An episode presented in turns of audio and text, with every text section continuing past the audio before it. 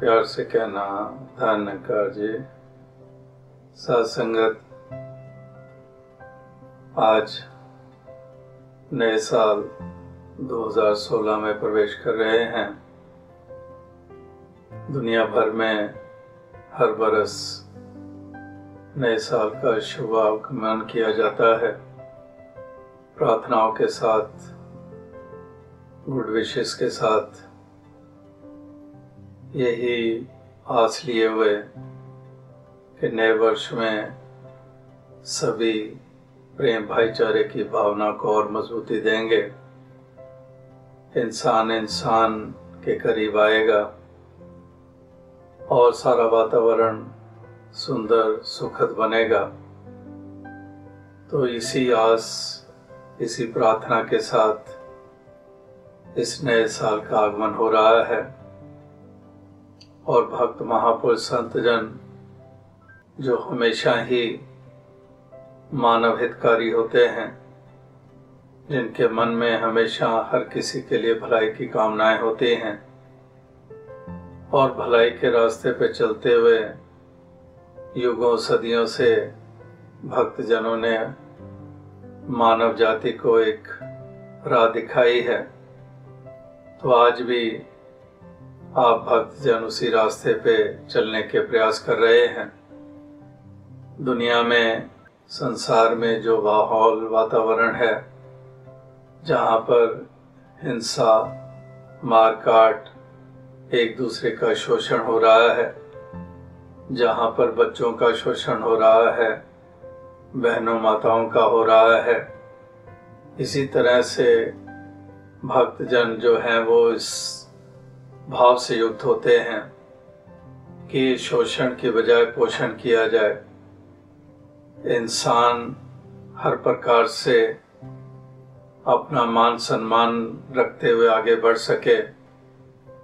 और चारों तरफ़ एक ऐसे सुंदर वातावरण बन पाए, घरों से लेके, समाज से लेके, और विश्व भर में ऐसे सुंदर सुखद वातावरण हो, जहाँ हर कोई अपना अहम रोल एक सकारात्मक रूप में कर पाए, ऐसा अदा कर पाए। तो यही अरदास, यही प्रार्थना है। कि दातार कृपा करे। आप सभी भी महापुरुष विश्व भर में किसी मुल्क में रहते हैं, सत्संग करते हैं, सेवा करते हैं, सुमिरन करते हैं। समाज की सेवा बढ़ चढ़ कर करने के लिए कितने नौजवान भी लगातार वॉलंटियर्स के रूप में आगे आ रहे हैं। और ये भाव हमेशा बने रहें। इसको इस साल भी और मजबूती मिलती चली जाए। आपस में मिलवर्तन बढ़ता चला जाए। गुर से गुर से का आदर सत्कार करता चला जाए। एक दूसरे को सर आँखों पे बिठाया जाए और पूर्ण गुरमत के अनुसार निव के निम्रता सहित विशालता और सहनशीलता के प्रमाण देते हुए सभी यश के पात्र बनते चले जाएँ।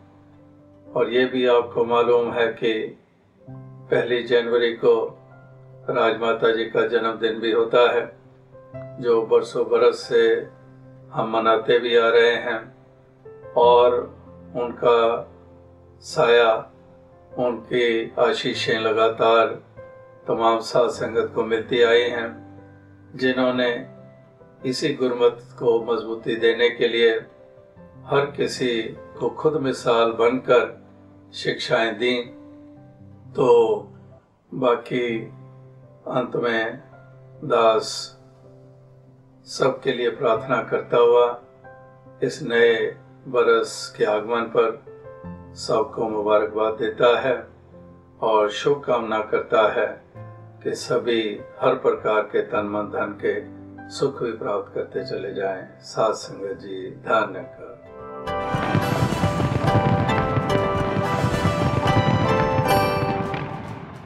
एक दो तीन चार। मन में रखना उच्च विचार। चार पाँच छः सात। हरदम करना मीठी बात। सात आठ नौ दस। पढ़ो लिखो और रहो चौकस। जी हाँ यादें ताज़ा हुई आपकी कुछ बचपन की। हालाँकि साल ये नया है लेकिन हमारी यादें वक्त के साथ साथ और जवान हो रही हैं। जी हाँ और श्रोताओं इस नए साल में नए साल की शुभकामनाओं के साथ नए साल की अरदास के साथ नए एपिसोड के साथ वॉइस और नए सेक्शंस के साथ नए। सेक्शंस के साथ हम सभी अपने श्रोताओं का स्वागत करते हैं अभिनंदन करते हैं। मैं राकेश। और मैं मुक्ता।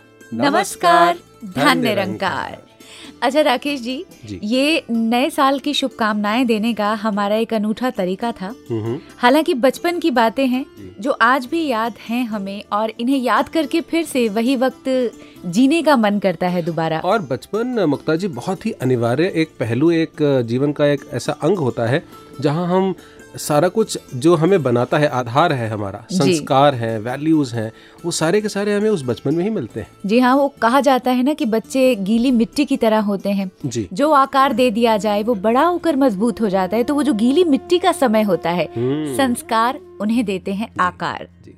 तो इस बार का विषय शायद यही है। बिल्कुल यही है। बचपन से लेकर अंतिम संस्कार तक अंत- हम बात करने वाले हैं आज वॉइस डिवाइन में सिर्फ़ और सिर्फ़ संस्कार पर। पर पहले अवतार वाणी का पावन शब्द हर बार की तरह।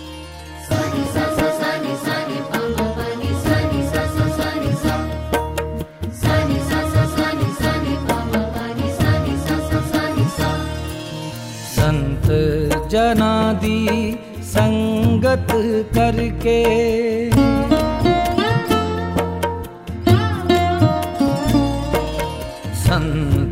संत जना दी संगत करके रब दी सोच विचार करो। रब दी सोच विचार करो। शब्द गुरु दा रख के दिल विच शब्द गुरु दा रख के दिल विच एके दाया हार करो।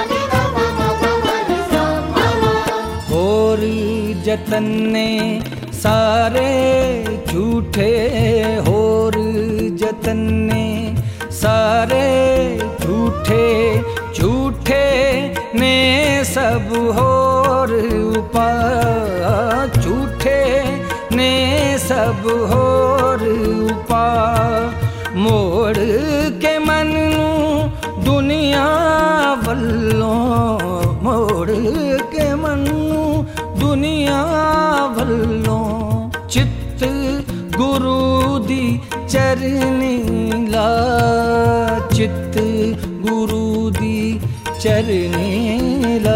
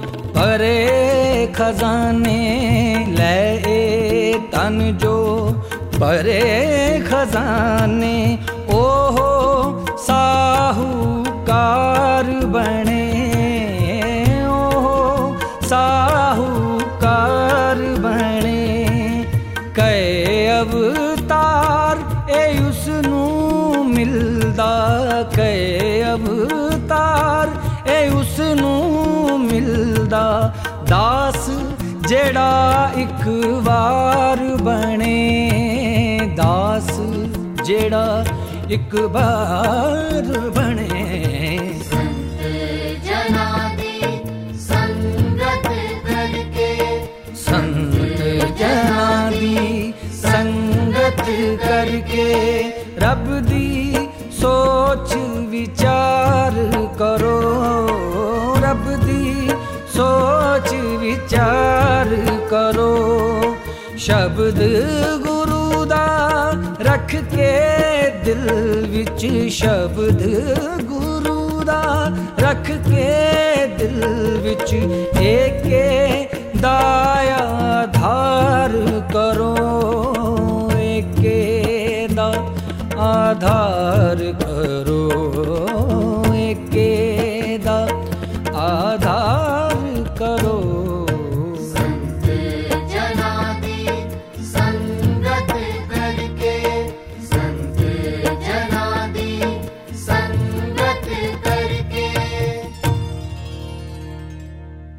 अवतार वाणी के इस पावन शब्द के बाद पुनः सभी श्रोताओं का स्वागत।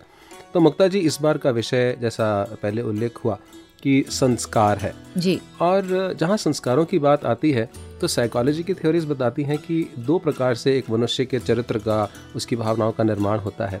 एक तो प्रकृति के द्वारा the nature and the second is nurture जो हम समाज से परिवार से एनवायरनमेंट से सारा कुछ सीखते हैं स्कूल से सीखते हैं माता पिता से सीखते हैं। तो ये दो पहलू होते हैं जो निर्माण करते हैं हमारा। जी और ख़ास तौर पर जब इन पहलुओं की बात होती है तो बचपन सबसे महत्वपूर्ण इसीलिए माना जाता है कि वही दौर होता है जो एक मोटा आकार दे देता है। हालाँकि इंसान अपने पूरे जीवन में बहुत कुछ सीखता सीखता है संस्कार है। लेता है लेकिन जैसा आपने ज़िक्र किया कि नेचर आप अपनी प्रकृति से क्या ला रहे हैं या आपको परिवार से क्या मिल रहा है वो बहुत इम्पोर्टेंट हो जाता है। तो आज इन्हीं संस्कारों पर हमने चर्चा करनी है राकेश जी।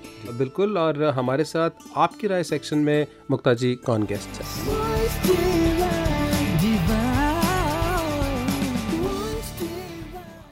बहुत खास मेहमान आज हमारे साथ हैं जिनसे हमें आज यकीनन बहुत कुछ सीखने को मिलेगा। सबसे पहले हम आपको बता दें कि आज हमारे साथ राज वासुदेव जी हैं। ये नाम हालाँकि किसी परिचय का मोहताज नहीं है लेकिन मैं आपको बताऊँ कि निरंकारी मिशन में आप मेंबर इंचार्ज हैं प्रचार विभाग में और इसके अलावा टैलेंट हंट और पब्लिकेशन का जो एक सेक्शन है सीडी सेक्शन वहाँ भी आप बखूबी सेवाएँ निभा रही हैं। और आध्यात्मिक जगत की इन सेवाओं के साथ साथ बहन राज वासुदेव जी के सांसारिक रूप से अनुभव की अगर बात की जाए तो 30 वर्षों तक इंग्लिश लेक्चरर और गवर्नमेंट कॉलेज की प्रिंसिपल के रूप में आप कार्यरत रही। गुरु भक्ति और मिशन की हिस्ट्री आइडियोलॉजी पर आपकी कलम से लगभग 11-12 पुस्तकें मिशन के भक्तों को प्रेरित करती रही हैं। बहन राज वासुदेव जी आपका निरंकारी स्टूडियोज में हार्दिक स्वागत है। धन्यवाद। और मुक्ता जी जहाँ आपने अ, राज जी का ज़िक्र किया और इनके अनुभव का ज़िक्र किया ये ज़ाहिर बात है कि आज हमारे श्रोताओं को बहुत कुछ लाभ मिलने वाला है इस नए साल के एपिसोड में। और दूसरे जो हमारे साथ पैनल पे मेहमान हैं वो है Vinay Kabir ji. Who is a young manager finance in an MNC एक मल्टीनेशनल कंपनी में एम्प्लॉयड हैं। और आपका भी अनुभव चूँकि आप एक मध्य आयु में हैं तो दाएँ का बाएँ का दोनों अनुभव है उससे भी हमें बहुत सारा लाभ होने वाला है। विनय जी स्टूडियोज में आपका बहुत बहुत स्वागत। धन्यवाद राकेश जी। तो चलिए अभी अपनी चर्चा शुरू करते हैं। राज जी सबसे पहला प्रश्न आपसे यही पूछना चाहते हैं। हम संस्कारों पर आज बात करने वाले हैं। और जैसा राकेश जी ने ज़िक्र किया था संस्कार आपको नेचर से भी मिलते हैं और नर्चर भी होते हैं। क्या फ़र्क है इन दोनों में और कितने महत्वपूर्ण हैं ये दोनों? ये दोनों ही लाइफ बनाने वाले हैं। जी। क्योंकि ये एक फैक्ट है कि लाइफ इन कंटिन्यूटी रहती है। हम्म, ऐसा नहीं है कि जन्म के साथ कोई नई ज़िंदगी शुरू होती है शरीर बदलते हैं। ये जीव आत्मा अगर हम स्पिरिचुअल फिलॉसफी को सामने लें तो ये अलायदा अलायदा शरीरों में से होती रहती है। ये तो आज सतगुरु की बहुत बड़ी देन है कि इन्होंने जीव को माया का हिस्सा में बताकर आत्मा को जब तक नंकार की पहचान नहीं होती इसमें अभेद नहीं होती इसको मोक्ष नहीं मिलता साल्वेशन नहीं होती तब तक ये सफ़र इन कंटिन्यूटी रहता है। जी। तो ये पिछले जन्मों में जो कुछ हम करते हैं जिसको पूर्व कर्म कहते हैं वो भी हम्म। हमारे संस्कार का हिस्सा बनते हैं। जी। देखते हो कई बच्चे बचपन में इतने अड़ियल होते हैं हम कहते हैं कि किसी खोते गधे की जून में से आया। है। जी कोई इतना अच्छा गा रहे होते हैं कहते हैं ये तो कोयल आ गई है हमारे घर में। जी। तो ये जो इन कंटिन्यूटी पिछले जन्मों का प्रभाव फिर जब एक मदर कंसीव करती है हम्म, उसके बाद जो उसके विचार होते हैं हम्म, सिर्फ़ बच्चा माँ से शरीरक खुराक ही नहीं ले रहा होता। वो माँ के संस्कार उसके विचार मानसिक खुराक भी मानसिक खुराक भी ले रहा होता है। इसीलिए हमारे मिशन के बहुत महान विद्वान हुए हैं पापा रामचंद्र जी। हम्म, वो वह क्या करते थे कि जब माँ कंसीव करती है हम्म, तो उसके जिम्मे एक बहुत बड़े जीवन की ज़िम्मेदारी है जी। कि उसने कैसा एक जीवन धरती पर लाना है। वो भगत लाना है कि कोई राक्षस लाना है कि देवता लाना है। हम्म, फिर वो कहते थे यहाँ तक कि शरीर मंत्र में भी वो जो माँ की आँखें देख रही हैं माँ के अंदर ख्याल चल रहे हैं वो भी प्रभाव डालते हैं। जी। कई बार हम देखते हैं कोई बच्चे पिता पर जा रहे होते हैं कहीं माँ पर जा रहे होते हैं कहीं दादी दादा पर जा रहे होते हैं उसका हम्म। इफ़ेक्ट भी बच्चे की जो एक शक्लो सूरत बन रही है हम्म, उस पर भी इफ़ेक्ट माँ के उस समय के दौरान जैसा जैसा उसकी विजिबिलिटी रहती है जैसा जैसा वो विजुअलाइज करती है लाइफ को उस सारे का पड़ता है। हम्म, हम्म, फिर जन्म के बाद भी हम देखते हैं वो संस्कार लेकर आया कुछ एक पूंजी लेकर आया जी। इसी तरह लाइफ में हमें वो संस्कारों की पूंजी प्लस श्वासों की पूंजी जो नंकार प्रभु ने हमें दी है उससे हमारी लाइफ शुरू होती है। जी। वहीं से हमारा फ़र्स्ट डे ऑफ़ लाइफ शुरू हो जाता है। बहुत खूबसूरत बात आपने कही कि वो जो। कैपिटल बन गया हम्म, उसके हम्म, बाद हमने आगे उससे प्रॉफिट लेना है या लॉस में जाना है ये फिर। हमारा काम शुरू हो जाता है। और देखिए कितनी खूबसूरत बात राज जी ने कही। कि पूर्व जन्मों के जो संस्कार हम लेकर के आते हैं और श्वासों की पूंजी लेकर के आते हैं ये बहुत महत्वपूर्ण हिस्सा हमारे जीवन का होते हैं। और इसी प्रकार से कई बार मुक्ता जी ऐसा होता है कि हमारे साथ कुछ नाम जुड़े होते हैं। जी। हम अ, क्या है हमारे पिता क्या थे दादा क्या थे हम्म, हम किस परिवार में हैं हम किस कल्चर से हैं।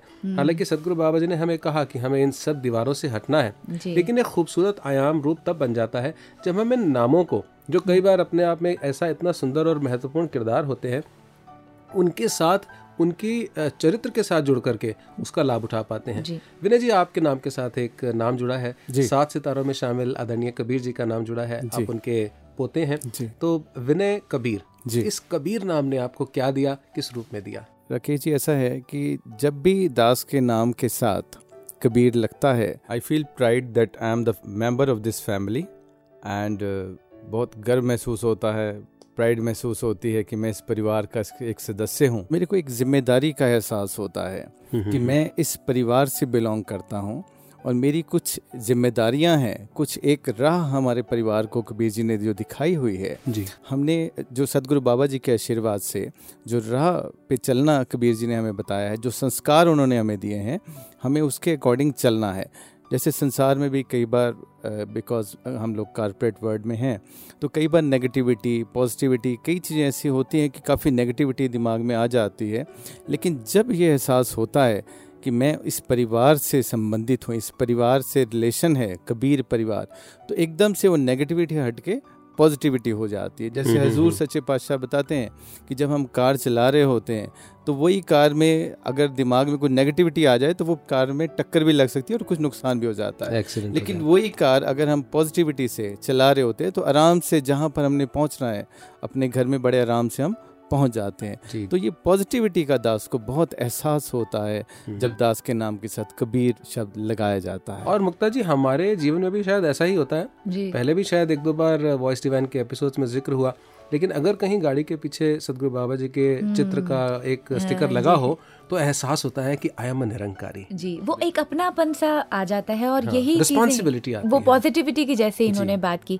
राज जी हम यहाँ बात कर रहे हैं। आपने जैसे कैपिटल एक टॉपिक लिया साथ में एक शब्द आया तो उससे एहसास हुआ कि एक नाम आपको मिल जाता है परिवार से। आप अपने पूर्व जन्म से क्या लेकर आए? माँ के गर्भ से आपको क्या मिला? बाहर आने के बाद आपको अपने परिवार के नाम भी मिल गए। उसके बाद भी ये जो सिलसिला है ये चलता है और उसमें बहुत महत्वपूर्ण भूमिका अदा करता है हमारा शिक्षा का स्तर। हमने कहाँ से शिक्षा ली कैसे शिक्षा ली? तो आप चूँकि इसी विभाग के साथ काफ़ी जुड़ी भी हैं आपसे यहाँ ये जानना चाहते हैं कि स्कूल की या भूमिका हम बात करते हैं। सबसे पहला स्टेप यही होता है माँ बाप ढूंढते हैं कि एक अच्छा स्कूल होना चाहिए ताकि बच्चे को अच्छे संस्कार मिले। कितनी महत्वपूर्ण भूमिका है इसकी? मुक्ता जी इसमें अगर आप देखें तो पहली जो टीचर होती है वो माँ ही होती है। जी। क्योंकि माँ बच्चे को नहलाते धुलाते खिलाते पिलाते सोते जागते उसे जो सुना रही होती है उसके कानों में डाल रही होती है। जी। वो भले ही भाषा समझे या ना समझे हम्म, उसकी आत्मा बहुत ज़्यादा ग्रहण कर रही होती है उसका माइंड उसी तरह डेवलप हो रहा होता है। हम्म, हम देखते हैं कि हमारे बुज़ुर्ग माताएँ बच्चे को सुलाती थी तो लोरियों में सिमरन होता था कोई भक्ति भरा गीत होता था। जी। तो उनकी आत्मा कभी शरीर के साथ छोटी या बड़ी नहीं होती। हम्म, तो आत्मा तो खुश हो रही होती है। भले बच्चा वो पंजाबी हिंदी कोई संस्कृत नहीं समझ रहा पर उसकी आत्मा आनंद ले रही है। हम्म, अब दूसरी तरफ़ लो एक संत माँ है हम्म, एक गुरमुख माँ है एक दिव्य दृष्टि वाली माँ है। वो बच्चा कहता है मैं अंधेरे में बाहर नहीं जाता मुझे डर लगता है। हम्म, वो माँ कहती है बेटे ये प्रभु हर समय तेरे साथ है। तुझे डरने की ज़रूरत नहीं है। बाबा जी हर समय साथ होते हैं। हम्म, फिर वो कहता है बाबा जी तो वहाँ टूर पे गए हुई हैं। हाँ, नहीं ये निराकार में स्वरूप बाबा जी का निराकार में देखो।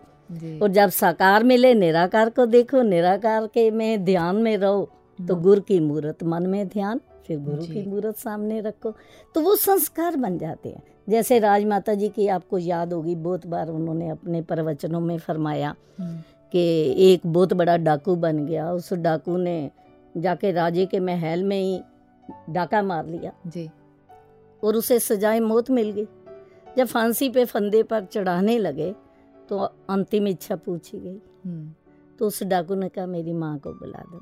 हम्म, जब माँ को बुलाया गया तो उसने माँ के कान पर बड़ी ज़बरदस्त दांत से काटा दिया। जी। अब सबने कहा ये क्या कर रहा है?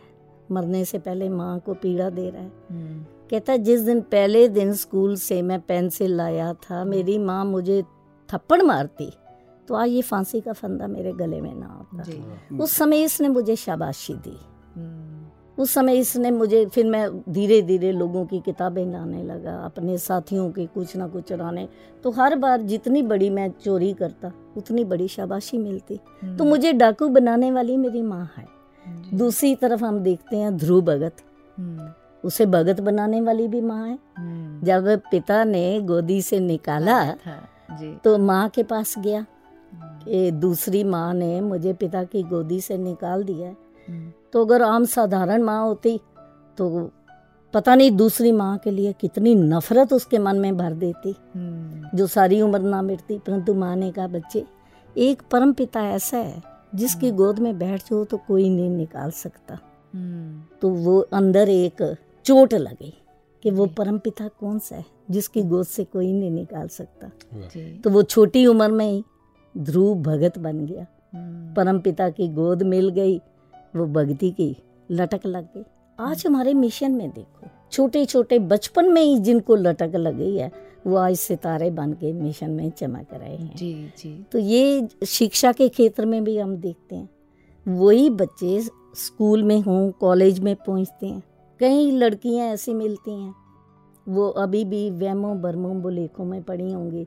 इस दिन कपड़े नहीं धोने इस दिन सिर नहीं धोना इस दिन घर से लड़की को विदा नहीं करना। जब उनसे पूछो बेटे इसका अर्थ क्या है? कॉलेज में बहुत सी लड़कियों से दासी पूछती थी। हम्म।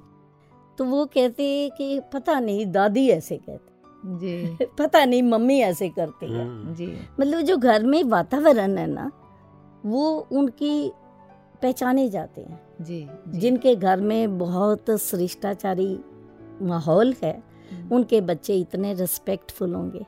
हम्म, उनके बोलने का सलीका लायदा होगा। हम्म, उनकी हैबिट्स उनकी कल्चर दिखाई देती है। और जिनके घर में लड़ाई झगड़े एक दूसरे के साथ तू तू मैं मैं होती रहती है गाली गलोच होता है वो बच्चे देखो छोटी उम्र में ही एक दूसरे को गाली के बिना बात ही नहीं करते। बहुत ये हम्म। दिखाई हाँ। देता है और महसूस भी किया जाता है। राकेश जी कई ऐसी चीज़ें हैं जैसे अभी राज़ी ने ज़िक्र भी किया। जी जी। जी उनके पीछे वैज्ञानिक तथ्य भी थे जिन्हें हम भूलते चले गए और उथली बातें हमने संभाल कर रखी। जैसे हमारे शास्त्रों में षोडश संस्कारों का ज़िक्र आता है सोलह संस्कार है बचपन में संस्कार होते हैं बच्चे के पैदा होने के बाद यज्ञोपवीत होता है जब गले में जनेऊ डाला जाता है। तो उनके पीछे कारण थे जो। तीन धागे हुआ करते थे उनका एक संबंध हुआ करता था कि हमें अपने जीवन को कैसे जीना है।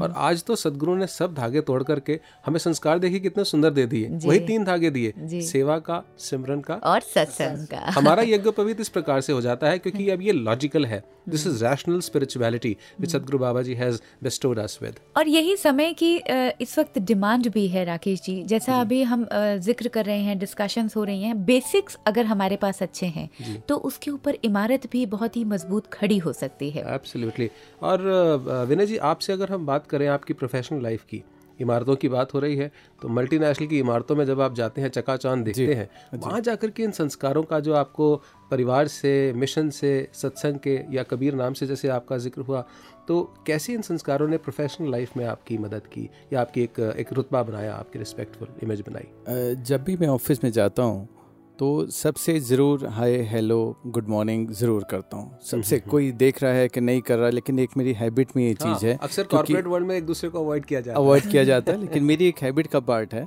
कि मैं सबसे हाय हेलो गुड मॉर्निंग ज़रूर करता हूँ। चाहे वो पीएन है उससे भी ज़रूर करता हूँ। तो उससे क्या होता है जब कभी मैं जल्दी में होता हूँ तो मेरी सीट पर काफ़ी सारे लोग इकट्ठे होते हैं सर आपने आज हाय हेलो गुड मॉर्निंग कुछ नहीं किया तबीयत ठीक है सब ठीक है? तो उससे मेरे को बहुत अच्छा लगता है कि सब में एक मिलनसार सा एटमोसफियर बन जाता है क्योंकि सदगुरु की सिखलाई है। जी जी बाबा जी। की सिखलाई है कि हमने सबसे मिलजुल कर प्यार से रहना है। और ऑफ़िस में बैंकिंग का भी काफ़ी काम है बैंकों से भी मेरे को काफ़ी डील करना पड़ता है। तो एक प्यार से हलीमी से बात करने से बाबा जी की ऐसी कृपा है कि कई काम जो बिल्कुल इम्पॉसिबल होते हैं कि नहीं हो पा रहे हैं तो दास जब उनसे रिक्वेस्ट करता है कि ये काम बहुत ज़रूरी है I'll be grateful to you अगर ये वाला काम आप जल्दी कर देंगे तो वो कहते हैं कि आप इतने प्यार से बोल रहे हो कि ये मन करता है कि फटाफट ये वाला काम हम कर दें। और जो काम तीन दिन में होना होता है वो काम वो एक दिन में कर देते हैं। बात है। तो इससे मेरे प्रोफेशनल लाइफ में मेरे को बहुत आनंद मिलता है। आपने ये जो बात की मुस्कुराहट की हम बात करते हैं आईने की तरह है और ये तो साइंटिफिक है कि आप मुस्कुराते हैं तो सामने वाले के चेहरे पे अपने आप उसका अक्स दिखाई देता है। लेकिन विनय जी एक प्रैक्टिकल बात और भी देखने में आती है एमएनसीज में। कंपैरिजन भी होते हैं कॉम्पिटिशन्स भी होते हैं। ऐसे में पीस विदिन की जब हम बात करते हैं तो ये संस्कार आपके अंदर आपको कैसे सुकून देने में मदद करते हैं? अंदर बहुत सुकून मिलता है। अगर कभी किसी दूसरे को मान लीजिए हर इंसान को हर टाइम पे प्रमोशन नहीं मिल सकती है या हर टाइम पे अच्छा इंक्रीमेंट नहीं मिल सकता है लेकिन जब ये सोचा जाए कि जितने भी हम ऑफ़िस में काम कर रहे हैं ये सारा हमारा एक परिवार है। तो वो एक भावना जब मन में होती है कि परिवार है एक परिवार में एक, एक साल कभी किसी ने ऊपर आना है कभी किसी ने तो किसी ना किसी ने बढ़ना है तो उससे मन में बहुत ठंडक मिलती है और जो कंपटीशन है उसकी भावना मन में नहीं आती है। यानी कि एक्सेप्टेंस और कंटेंटमेंट आती है। और ये सारे के सारे संस्कार ये वर्च्यूज सदगुरु बाबा जी की जो ये हमारा एक फुलवारी सजी हुई है निरंकारी मिशन के भक्त हैं बच्चे हैं वो बचपन से ही प्रेम दया करुणा श्रद्धा विश्वास सहनशीलता विशालता न जाने ऐसे कितने वर्च्यूज हमारे जीवन का हिस्सा बन जाते हैं। और पिछले वर्षों के अंदर तो मैं राजवास देव जी से विशेष उल्लेख करके पूछना चाहूँगा जो ये सिलसिला शुरू हुआ बाल समागमों का यूथ वर्कशॉप्स का नाना प्रकार के ऐसे कदम उठाए गए इनसे कितना प्रभाव पड़ा और ये कितने अनिवार्य है? जैसे अभी हम डिस्कशन कर रहे थे कि जैसा वातावरण मिलेगा जी। बच्चे की थॉट प्रोसेस उसी ओर चलना शुरू हो जाएगा। जी। तो जब सत्संग में आते हैं बच्चे उनके लिए दो घंटे आराम से बैठना उनका यही बहुत बड़ा तप है साधना है सेल्फ कंट्रोल है। सेल्फ कंट्रोल के लिए साधना होती है। मेडिटेशन हो। और ये संगत अपने आप एक बड़े सहज भाव से ही हम्म। मेडिटेशन सिखा रही है। सेल्फ कंट्रोल ही मेडिटेशन है। जी जी जी। फिर वो संगत में कई बातें उन्हें बड़ी अच्छी लगती हैं जिससे वो एकदम जीवन में गाइडलाइंस ले लेते हैं। हम्म, आपने देखा कि दो तीन एतवार पहले सतगुरु बाबा हरदेव सिंह जी महाराज के फ्रेंड बोल रहे थे जी। संगत में। हाँ जी हाँ जी जी, रविंदर जी। हाँ। तो उन्होंने बताया कि कैसे जब बचपन में ही यादविंद्रा पब्लिक स्कूल पटियाला में हजूर पढ़ते थे तो कहीं हम जा रहे थे हम्म, रिक्शा में बैठे थे। रिक्शा वाला पसीनों पसीना हो गया तो उससे पूछा भाई क्या बात है? कहता मेरे को टेम्परेचर है। तो बाबा जी ने कहा तू मेरी सीट पर आके बैठ जा। हम्म, और सच्चे पातशाह रिक्शा चलाते रहे चलाते रहे तीन चार किलोमीटर स्वयं रिक्शा चलाया। और जब रिक्शे से उतरे जितने पैसे उसे देने थे वो भी दिए और अधिक दिए कि जाके दवाई ले लेना घर जाके रेस्ट करो। ये भावना अब एक बच्चा सुन रहा है। जी।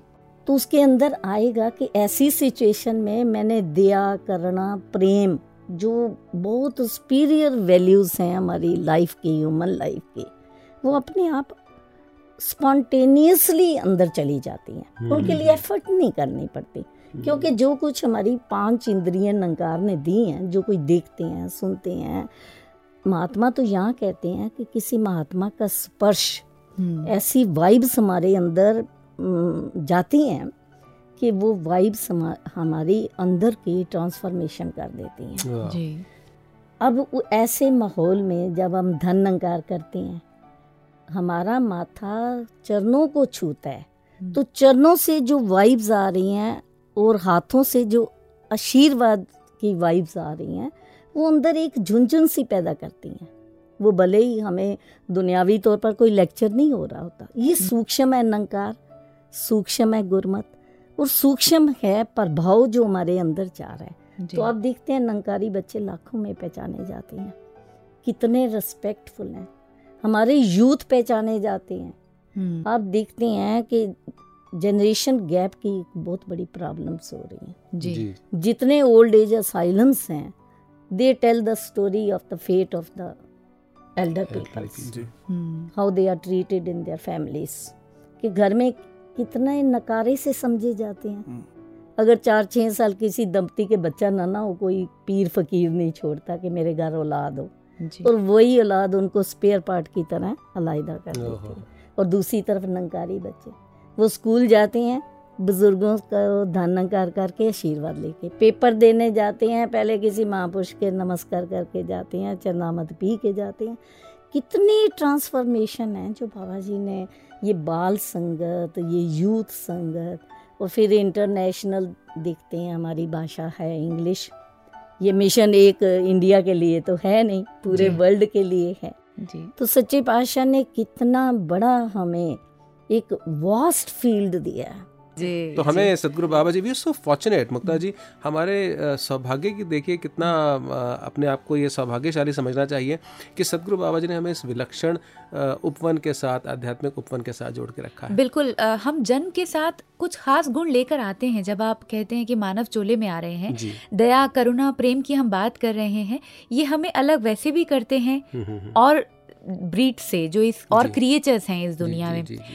इनको और पोषित करना इनको चमका करके रखना ये process throughout the life चलते रहना चाहिए यानी कि संस्कार सिर्फ़ आधार ही नहीं बनाते बल्कि मरम्मत भी साथ साथ होनी करते चाहिए रहते हैं बिल्कुल ठीक कहा आपने हाँ। जैसे वक्त बे वक्त कुछ हालातों के हथौड़े चल जाते हैं हाँ, हाँ। उन पर मरम्मत का काम करते हैं ऐसे ही संस्कार Absolutely. यहाँ मुक्ता जी एक बात मैं आपको और कहना चाहूँगी जी एक संस्कार हमें माँ देती है एक संस्कार उससे कई गुना बढ़ के हमें संगत माँ देती है। बिल्कुल ठीक। वो संगत माँ के दिए ये संस्कार बहुत वैल्यूएबल है हमारी लाइफ में। जी और उन्हें वक्त पे हमें लेना भी चाहिए। देखिए हाँ। कुछ हम नामों की जैसे बात करते हैं क्योंकि फिर जिनके पास ऐसे संस्कार होते हैं वो नाम अपने आप में सारी ज़िंदगी एक अच्छे संस्कार के रूप में legends, legends Right. और यहाँ हम देख ही रहे हैं कबीर जी के पोते हैं विनय जी। और आज इतने सालों के बाद भी पहचान जब होती है हमने विनय जी से जब उनका नाम भी पूछा हाँ, हाँ, तो उन्होंने नाम के साथ बोला विनय कबीर। हाँ। तो कितने प्राउड के साथ आप उस नाम को साथ लेकर चलते हैं कि वो संस्कार है। विनय जी बाल संगत से आपने बहुत कुछ लिया परिवार से आपने बहुत कुछ लिया और अब आपके पास ज़िंदगी का तजुर्बा भी है। कुछ डूज डोंट्स राइट रॉन्ग आपको भी पता चले होंगे। आने वाली पीढ़ी को आप क्या दे रहे हैं? मुक्ता जी ऐसा है जब भी हम कॉरपोरेट वर्ल्ड में या डील करते हैं हम्म, हम्म, हम्म। तो हमें ये ज़रूर लगता है कि कॉरपोरेट वर्ल्ड में जब जाते हैं कोई पार्टीज़ हुई या ऑफिसेज में तो ख़ास तौर से ये कहते हैं कि अगर ये किसी रिलीजियस संस्था के साथ जुड़े हुए हैं तो ये एक तरीके से भगत हैं वो विश्वास तभी बन पाता है जब एक जो साथ में जुड़े हुए हैं जिस मिशन के साथ जुड़े हुए हैं जो संस्कार हमारे को मिले हुए हैं वो संस्कार उनको नज़र आए। वो हलीमी से ही नज़र आ सकते हैं नम्रता से ही नज़र आते हैं। लेकिन ये भी है कि जब कभी कोई पार्टियाँ होती हैं तो अगर कोई नशा करते हैं तो जैसे हम लोग कई लोग ऐसे हैं जो उनसे दूर रहते हैं तो उसमें एक प्रेस्टीज बनती है कि नहीं यार ये तो भगत हैं। इनको तो आप पूछ ही नहीं सकते कोई चीज़ ये तो आराम से साइड में रहेंगे। तो उसमें अपने आप में एक बहुत अच्छापन लगता है और आने वाले बच्चों के लिए यही होता है। बच्चों को जब जब बचपन से ही हम सत्संग के साथ जोड़ते हैं तो बच्चों में वो जो संस्कार हैं अपने आप आ जाते हैं। उनको कुछ भी कहने की ज़रूरत नहीं पड़ती। जैसे मान लीजिए मैं अगर अपने बच्चे को सुबह बोलता हूँ कि बेटा उठ के दादी माँ को धन अंकार करो पैरों को हाथ लगाओ। तो हो सकता है कि बच्चे को थोड़ा सा हेजिटेशन होती है कि नहीं मैं धनंकार क्यों करूँ? मैं सिर मतलब सिर क्यों रखूँ पैरों पर? तो जब मैं साथ में रखता हूँ मैं उससे पहले रखता हूँ तो बच्चों में अपने आप वो संस्कार आ जाते हैं। तो मेरे को ये लगता है मैं समझता हूँ कि जो संस्कार हैं सिर्फ़ प्रीच करने से ये बोलने से नहीं आ सकते। व्यवहार में लाने से संस्कार बच्चों में आते हैं। तो हमें अगर बच्चों में संस्कार अच्छे संस्कार देने हैं तो हमें वो काम करके दिखाना जीवन पड़ेगा। जीना पड़ेगा। मैं इसके साथ ये भी बात ज़रूर बताना चाहूँगा कि बचपन से ही जिस तरीके से हमारे को ये बताया गया कि संतों का पैसा गुरु घर का जो पैसा है जी। संतों की जो माया है नमस्कार की कि किस तरीके से इसका यूज़ करना है? और विशेष तौर से चूँकि कबीर जी जो सात सितारों में थे वो ट्रेजरार की ही सेवा ट्रेजरर रहे थे। उनको फ़र्स्ट खजांची थे जिससे किसी बाबा जी ने उन्हें जो सेवा दी हुई थी। हम्म, हम्म, तो मेरे को एक वाक्य याद है एक बार दास की मदर ऑफ़िस से छुट्टी करनी थी हम्म, दास के हम्म। ब्रदर बड़े भाई साहब की तबीयत तो ठीक नहीं थी। हम्म, हम्म, हम्म, तो वो ऑफ़िस में फ़ोन करने के लिए गए। तो जब वो मंडल में फ़ोन करने के लिए गए तो दादाजी के पास फ़ोन रखा हुआ था कबीर जी के पास। हम्म, तो मम्मी ने वहाँ से फ़ोन किया। फ़ोन करके ऑफ़िस में बोला कि आज मैं नहीं आ सकती। तो जैसे ही फ़ोन रख के मम्मी जाने लगे हम्म, तो एक बार कबीर जी ने उन्हें रोक दिया कि बेटा आपने फ़ोन तो कर लिया लेकिन इसके पैसे? तो मम्मी एक बार हम्म। हैरान हो गई कि मैं पैसे तो साथ में लाई नहीं मैं जल्दी आई कि हाँ, हाँ, बच्चे की तबीयत ख़राब थी तो मैं एक बार बोल दूँगा ऑफ़िस में कि मैं नहीं आ रही। तो उन्होंने अपनी जेब से उस समय पच्चीस पैसे निकाले हाँ, हाँ, और जो सेवा का जो उनके पास पड़ा हुआ था पर्स माया थी हाँ, माया थी उसके अंदर डाले। उन्होंने कहा कि गुरु के घर का अगर कोई भी चीज़ हम ऐसे यूज़ कर लेते हैं तो वो जहर के समान है। हम्म, और ये भी बताया कि गुरु घर की जो माया है अगर वो गुरु देता है तो प्रसाद की तरह होती है। हम्म, अगर वो अपनी मर्ज़ी से लिया जाए तो वो जहर बन जाती है। तो इस पे उन्होंने बहुत ही ज़ोर दिया। इसका भी हमें बहुत ध्यान रखना यानी कि तरीके से जो संत होते हैं या जो नोबल सोल्स होती हैं दे डू व्हाट दे से एंड दे से व्हाट दे डू और अगर वो ऐसा करते हैं तभी उनके प्रभाव आता है। बिल्कुल वो प्रभाव पड़ता है। संस्कारों की यहाँ ज़िक्र हो रहा है। और हमने तो शुरुआत में इसे केवल बचपन के साथ जोड़ा था हाँ, लेकिन डिस्कशन के बाद लगता पूरा है जीवन ही लगता है बचपन और सीखते रहने का नाम है। जी और इन्हें पॉलिश करते रहने का नाम है। एब्सोल्युटली तो हमारे साथ बहुत ही अनुभवी और विद्वान दोनों पैनलिस्ट थे। उन दोनों का धन्यवाद करते हैं। इस आपकी राय सेक्शन को यहीं विराम देते हैं। थैंक यू राजवासदेव जी आप दोनों का भी धन्यवाद बहुत बहुत मुक्ता जी राकेश जी। आपने यहाँ हमें समय दिया कि हम अपने पूरे जितने भी ऑडियंस सुन रहे हैं, उनके चाहे रूबरू फिजिकली नहीं हो रहे परंतु मेंटली और स्पिरिचुअली सबके आप शब्दों से पहुँचेंगे और उनके कर्मों में अब आएँगे ये बात। यही हम उम्मीद करते हैं। विनय कबीर जी बहुत बहुत धन्यवाद आपका स्टूडियो में आपका भी मुक्ता जी बहुत बहुत धन्यवाद और राकेश जी आपका बहुत बहुत धन्यवाद मुझे यहाँ पर बुलाने के लिए। आपकी बहुत कृपा। थैंक यू सो मच जी हाँ ये थे हमारे खास मेहमान। आइए अभी आगे बढ़ते हैं लेकिन गीत सुन लिया जाए जी। निर्मलता दो। शीतलता दो। पावनता ही पावनता दो। निर्मलता दो शीतलता दो। पावनता ही पावनता इस मन को तुम भगवन मेरे। इस मन को तुम सुंदरता ही सुंदरता दो। सुंदरता ही सुंदरता दो। निर्मलता दो। शीतलता दो। पावनता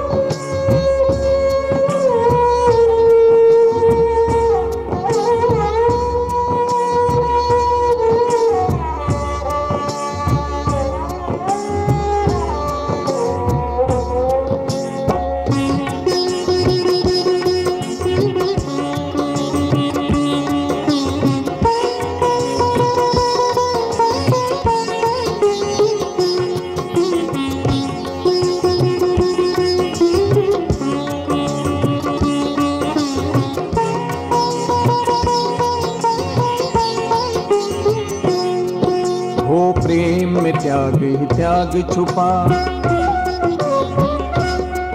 सेवा में आए निश्चलता।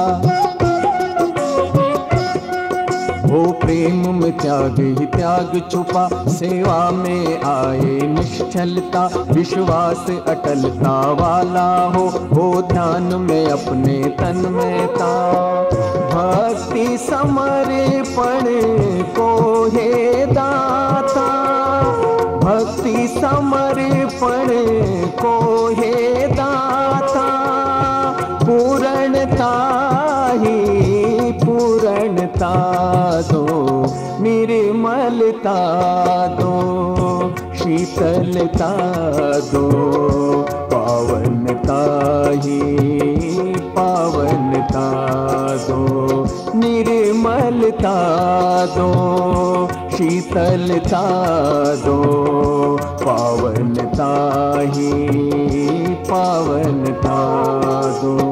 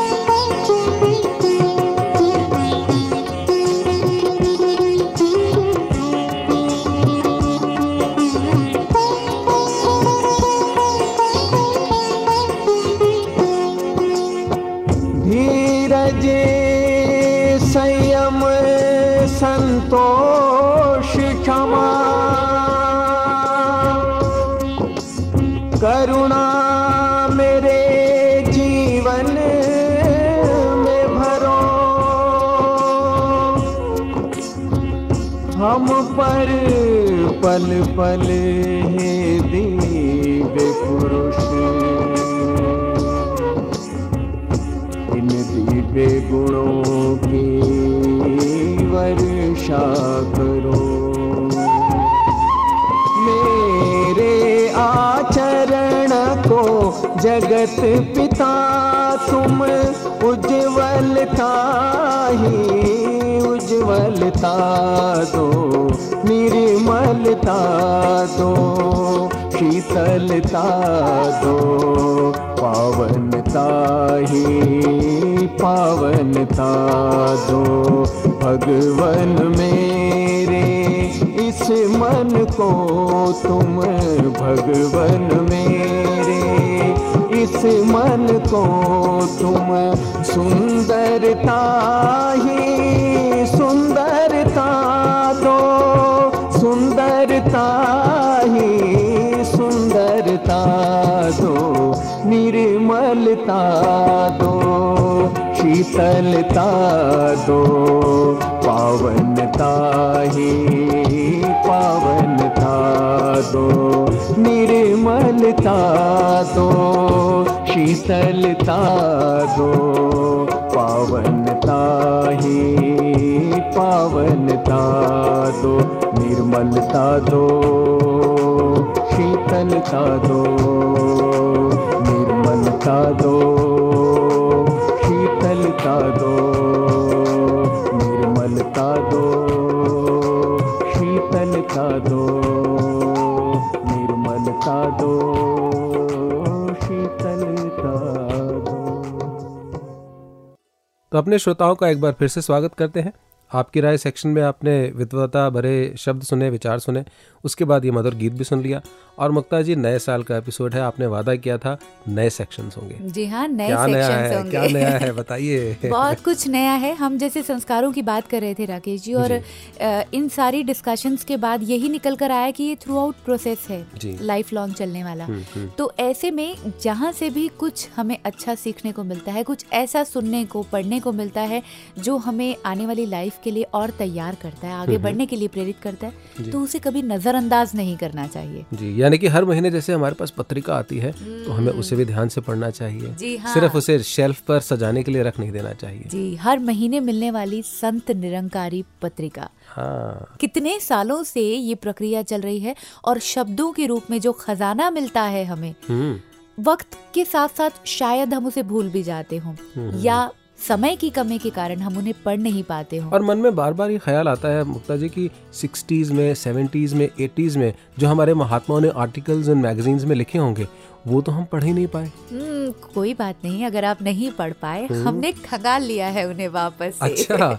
हमारे नए साल का नया सेक्शन पत्रिका से। हम्म। और इस सेक्शन में खास तौर पर हम आपको 60 सेवेंटीज की जैसे आपने बात की राकेश जी उस दौर की वो संत निरंकारी पत्रिका से कुछ ऐसे खास आर्टिकल्स कुछ ऐसी खास कविताएँ सुनवाएँगे जी। जो शायद आपको फिर से रिकॉल करवा दे उस समय को। That is going to be fantabulous तो चलते हैं अपने नए सेक्शन की ओर पत्रिका पत्रिका से, से।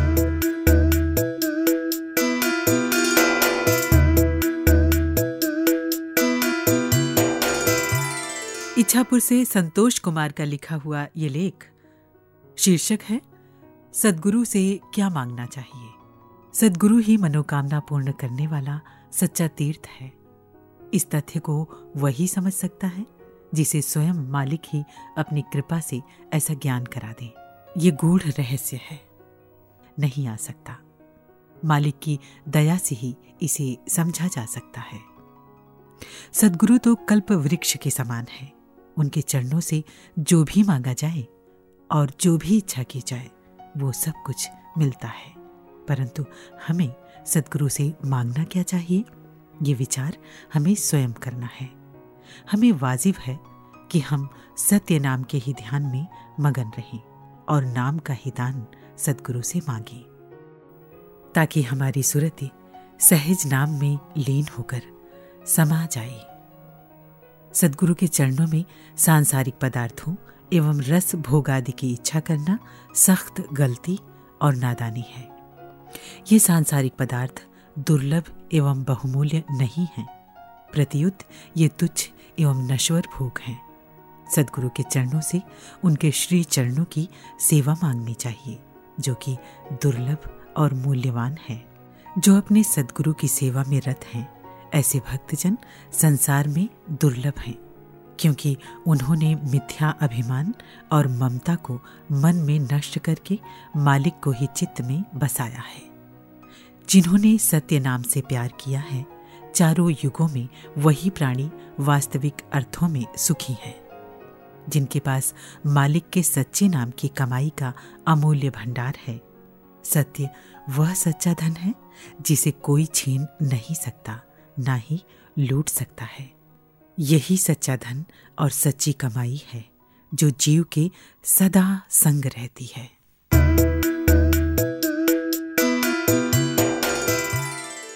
मुक्ता जी, कितना अनिवार्य हिस्सा होता है ये संस्कार हमारे जीवन का? चाहे हम कितने ही अमीर हों कितने ही हम सोफिस्टिकेटेड हों रॉयल तरीके से हम रह रहे हों लेकिन जब तक ये रूहानी या आत्मिक तौर से अमीरी नहीं है संस्कारों की तब तक हम गरीब के गरीब हैं। जी हाँ और अमीर शब्द आते ही दिमाग में हम भौतिक सुख सुविधाएँ देखनी शुरू कर देते हैं। हम्म। हमारे पास कितना मटेरियलिस्टिक है कितना लिक्विड फाइनेंस है ये सब हम काउंट करते हैं। लेकिन असली अमीरी दिल की अमीरी होती है हम्म। और वो अमीरी हमारे संस्कारों से हमें मिलती है। और जैसा राकेश जी हमने डिस्कशन में भी ये बातें लेकर के आए कि ये प्रकृति के साथ पुराने जन्म की भी आती है पूर्व जन्म से भी आती है। तो अगर इस जन्म में थोड़ी सी परेशानी हो रही है तो ये कहेंगे कि देर हुई है पर अभी खत्म नहीं हुआ है तो क्यों नहीं अभी से शुरू कर दे? एब्सोल्युटली और इन संस्कारों के बीच एक बहुत अनिवार्य क्योंकि संजीदा बातें तो बहुत हम करते ही हैं। कभी कभी क्या होता है कि कुछ अगर हम लाइटर मोमेंट्स के साथ जुड़ जाते हैं हम्म, तो मन का स्ट्रेस लेवल कम हो जाता है। जी। तो अपने श्रोताओं को इतनी भारी भारी बातें हमने सुना दी हाँ। क्यों ना थोड़ा सा हंसा दे। बिल्कुल क्योंकि भक्ति केवल संजीदगी का विषय नहीं है। जी। और वैसे भी हम जब निरंकारी मिशन की बात करते हैं हम्म। व्यवहारिक ज्ञान हमें यहाँ मिलता है।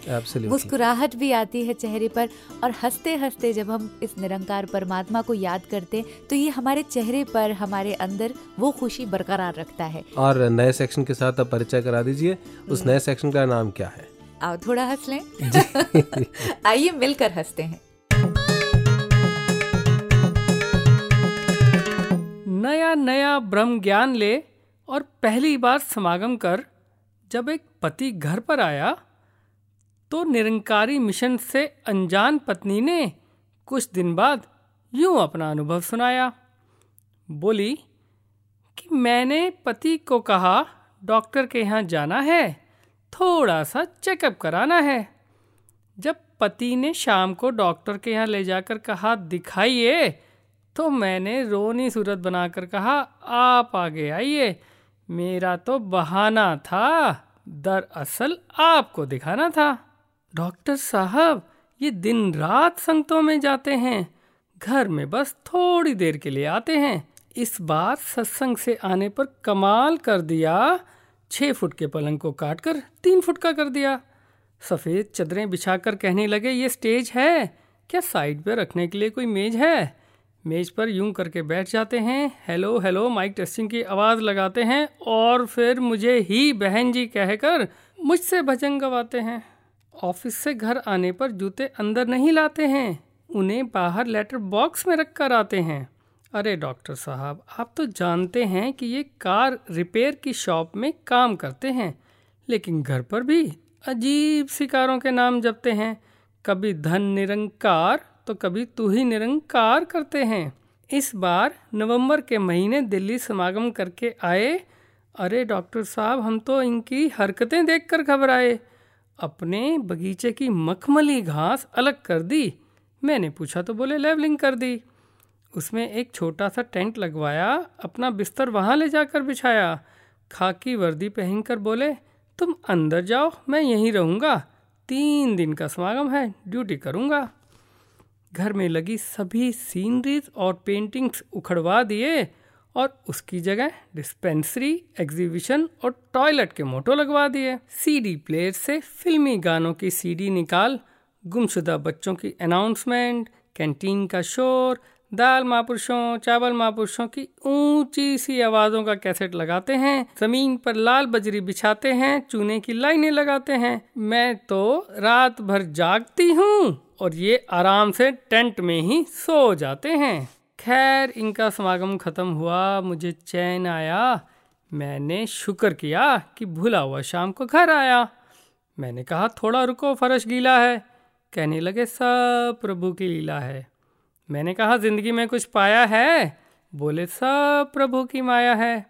मैंने कहा, दिल में कोई भ्रांति है? बोले, मेरे तो चारों ओर शांति है।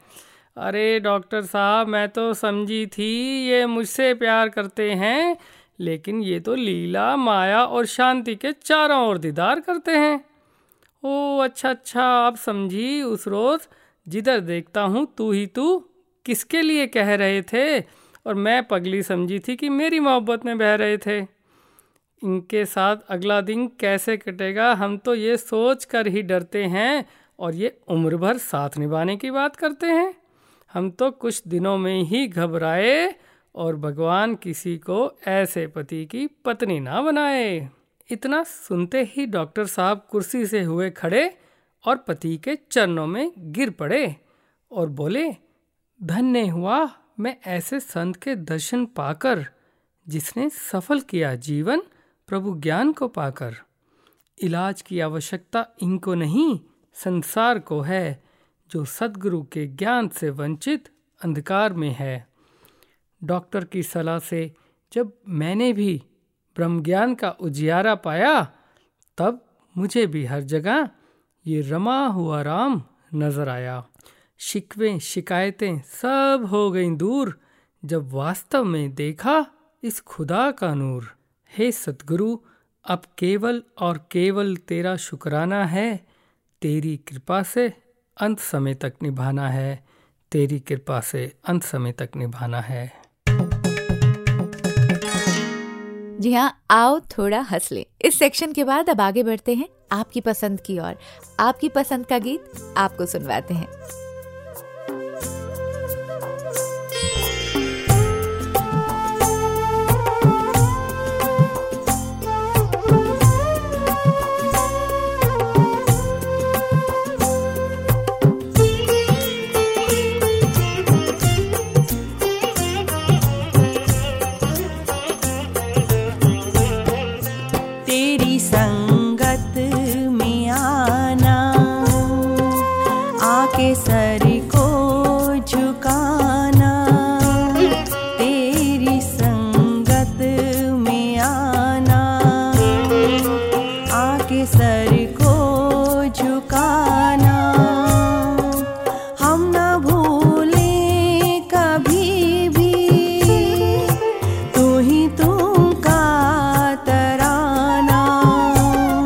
तेरी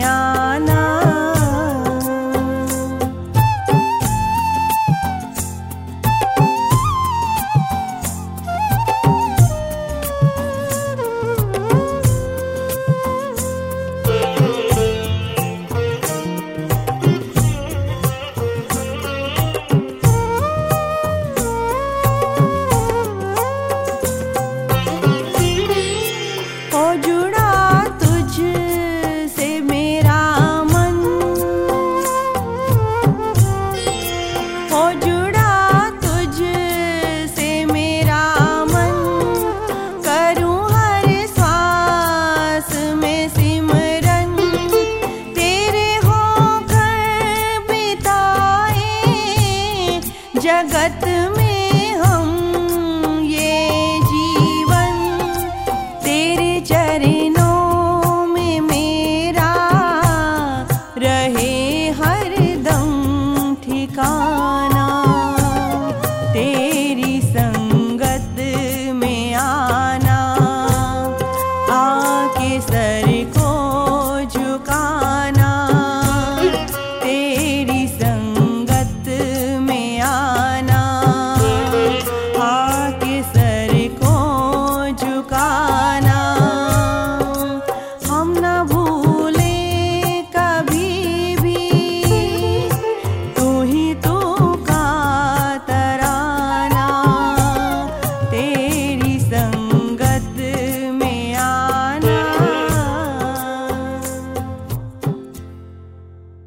श्रोताओं, आपकी पसंद का गीत आपने सुना और जहाँ हमें हास्य से शिक्षा मिली, जहाँ गीत संगीत से शिक्षा मिली, अवतार बाणी के शब्दों से मिली, आपकी राय से मिली, वहीं मुक्ता जी हम जानते हैं कि जितनी भी ये लोक कथाएँ होती हैं, दंत कथाएँ होती हैं पैराबल्स होते हैं जो विभिन्न गुरु पीर पैगंबरों ने अपने समय पर दिए या उनके जीवन से हमें प्रेरणा मिलती है, ये भी बहुत सार्थक होते हैं, हमें उस तत्व के साथ उस ज्ञान के साथ उस संस्कार के साथ जोड़ने में जो हमारे जीवन को निखारते हैं। जी हाँ ये वो जीवनियाँ हैं जो हमारे लिए आगे आइडियल बनती हैं हमारे लिए एक मकसद बनती हैं कि मुश्किल नहीं है प्रेम नम्रता करुणा और दया जैसे शब्दों को जी पाना। जी। क्योंकि बहुत से महात्मा खुद जीकर जब दिखाते हैं तो वह रहा वो जो रहा है वो हमारे लिए आसान हो जाती है। तो उन्हीं महात्माओं के जीवन से हम प्रेरणा लेंगे। उस सेक्शन में जिसका नाम है सुनो रूहानी एक कहानी। क्या बात है। सुनो रूहानी एक कहानी। एक महात्मा प्रतिदिन प्रातःकाल शिष्यों को उपदेश देते समय सबसे पहले ईश्वर को धन्यवाद दिया करते थे। कभी सुनहरी धूप के लिए तो कभी शीतल मंद सुगंध वायु के लिए, कभी झूमती हरियाली के लिए तो कभी मुस्कुराते फूलों के लिए। एक दिन मौसम बहुत ही तूफानी था, बर्फीली आंधी चल रही थी। भक्तजन उत्सुकता से प्रतीक्षा कर रहे थे कि देखें, आज ईश्वर को किस बात के लिए धन्यवाद दिया जाता है। नित्य की तरह महात्मा जी भक्तों के बीच पहुँचे। एक पल के लिए चारों ओर देखा और बोले, आइए, हम ईश्वर को धन्यवाद दें कि वो मौसम को रोज इतना खराब नहीं होने देता। मानव जीवन प्रभु का दिया हुआ महान वरदान है, लेकिन आदमी है कि इस वरदान की महिमा से बिल्कुल अनजान है। वो मानता ही नहीं कि ईश्वर का भी उस पर कुछ एहसान है। निरंकार की कृपा से ही साकार गुरु के दर्शन होते हैं। उस गुरु के जो सिर से अहंकार का भार उतार देता है। जो मरने के बाद नहीं, इसी जीवन में जीते जी मुक्ति दिलाता है।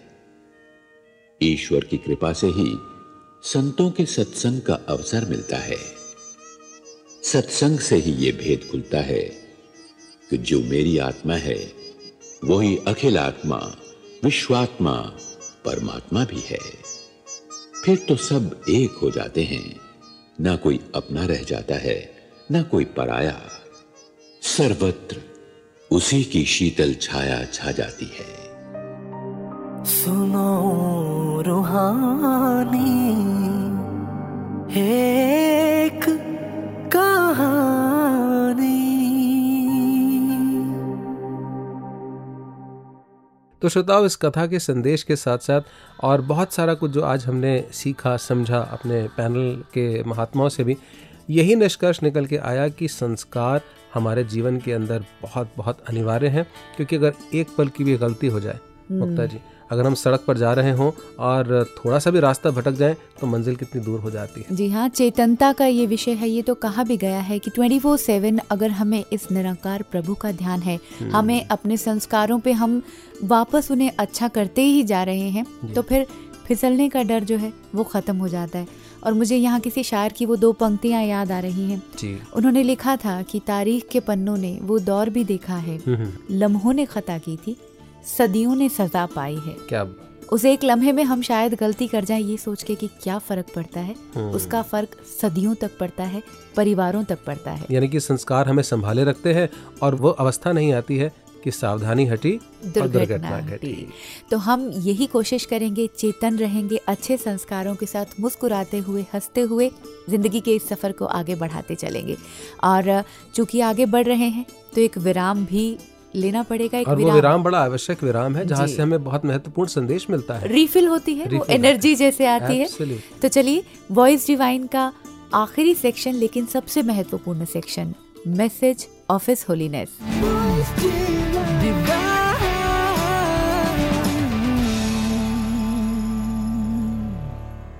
छोटे छोटे बच्चों को भी हम क्या संस्कार देते हैं? छोटे छोटे बच्चों का क्या हश्र करते हैं? तो छोटे बच्चों के जहन में हम जो कुछ भर रहे हैं, वो बड़े ही भर रहे हैं। और वो शायर का शेर अक्सर दोहराया जाता है कि देखकर बड़ों की दुनिया एक छोटा बच्चा बड़ा होने से डरता है, कि एक बड़ों की दुनिया देखकर एक छोटा बच्चा बड़ा होने से डर रहा है कि क्या यही बड़प्पन होता है। यही कुछ किया जाता है। यही एक जुल्म सितम यही एक दूसरे को दुत्कारना, यही एक दूसरे की निंदा बखीली करनी, यही एक दूसरे पे कीचड़ उछालना। क्या यही बड़ा होना हुआ करता है? तो इस तरह के बच्चों को जो संस्कार दिए जाने चाहिए, जो बच्चों का अपना एक असल वजूद है, उसकी कदर करना ये भी हमारा एक फ़र्ज़ बनता है, यही हमारा एक कर्तव्य बनता है, क्योंकि बच्चे किस प्रकार से ऑब्ज़र्व भी करते हैं, बड़ों को देखते हैं, बड़े क्या करते हैं। So we have to think twice hundred times the children are sharp observers what we are giving them what thoughts we are giving them, what sort of speech we are giving them, which they will imbibe. तो इस तरह से छोटे छोटे बच्चों में भी ये संस्कार सुंदर संस्कार ये भरने बहुत आवश्यक हैं और ये सारी ज़िम्मेदारी बड़ों के ऊपर ही है कि वो अपने ऊपर इस प्रकार से जज्ब रखें अपने आप को विवेक पूर्वक निभाएँ और इस प्रकार से बच्चों को भी एक गलत रास्ते पे जाने से रोकें, जो कि आज कई कई ऐसी मिसालें कि छोटे छोटे बच्चों से चोरियाँ करवाई जा रही हैं छोटे छोटे बच्चों से डाके डलवाए जा रहे हैं छोटे छोटे बच्चों में हथियार दे के जाने, लेने के उनको साधन बनाया जा रहा है। लेकिन आप सभी बच्चों को वो संस्कार दे रहे हैं कि वो ऐसे भव्य नागरिक बने आने वाले समय में कि वो शान बने समाज की देश की विश्व की मानव जाति की वो असल पहचान बने।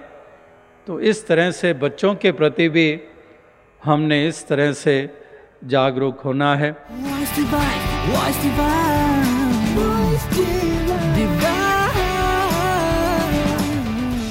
सदगुरु बाबा हरदेव सिंह जी महाराज के इस पावन संदेश के बाद श्रोताओं से अब इजाज़त लेने का समय है मुक्ता जी। जी हाँ नए साल का ये पहला एपिसोड था नए साल की ढेरों खुशियाँ थी और हम ये कामना करते हैं कि ये नई नई खुशियाँ थ्रू आउट द ईयर बनी रहे। और नए सेक्शंस के ऊपर आप अपने फीडबैक्स अपने सजेशंस भेजते रहें। Nirankari dot radio dot O R G पर ट्वेंटी फोर सेवन आप रेडियो सुन सकते हैं जिसके अंदर वॉइस डिवाइन के भक्ति संगीत इत्यादि के अ, सारे के सारे एपिसोड रिकॉर्डेड है आप सुन सकते हैं। जी बिल्कुल आप सुन सकते हैं। और राकेश जी एक बात और जहन में आ रही है। जी। हमने पिछले एपिसोड में ये कहा था कि हम एक साल के बाद आपसे मिलने वाले हैं। हम्म, एक साल के बाद मिल रहे हैं। हम्म। नया साल भी है। जी। और तरीका ये कहता है कि जब आपस में इतने समय के बाद मिला जाए नए हम्म। नए माहौल में मिला जाए हम्म। तो तोहफे दिए जाते हैं। आ, अब तो कुछ हसीन होने वाला है। क्या। बात है। So what is the gift for our listeners this new year जी वो तो सरप्राइज़ होता है। ओह तो बताइए वो सरप्राइज़ क्या है? रिवील करने देते हैं अपने लिसनर्स को ही। हाँ। आपके हाँ। लिए चलते चलते एक तोहफा। आप इस तोहफे को खोलिए खुशियाँ मनाइए लेकिन उससे पहले दीजिए इजाज़त मुक्ता। और राकेश को। नमस्कार निरंकार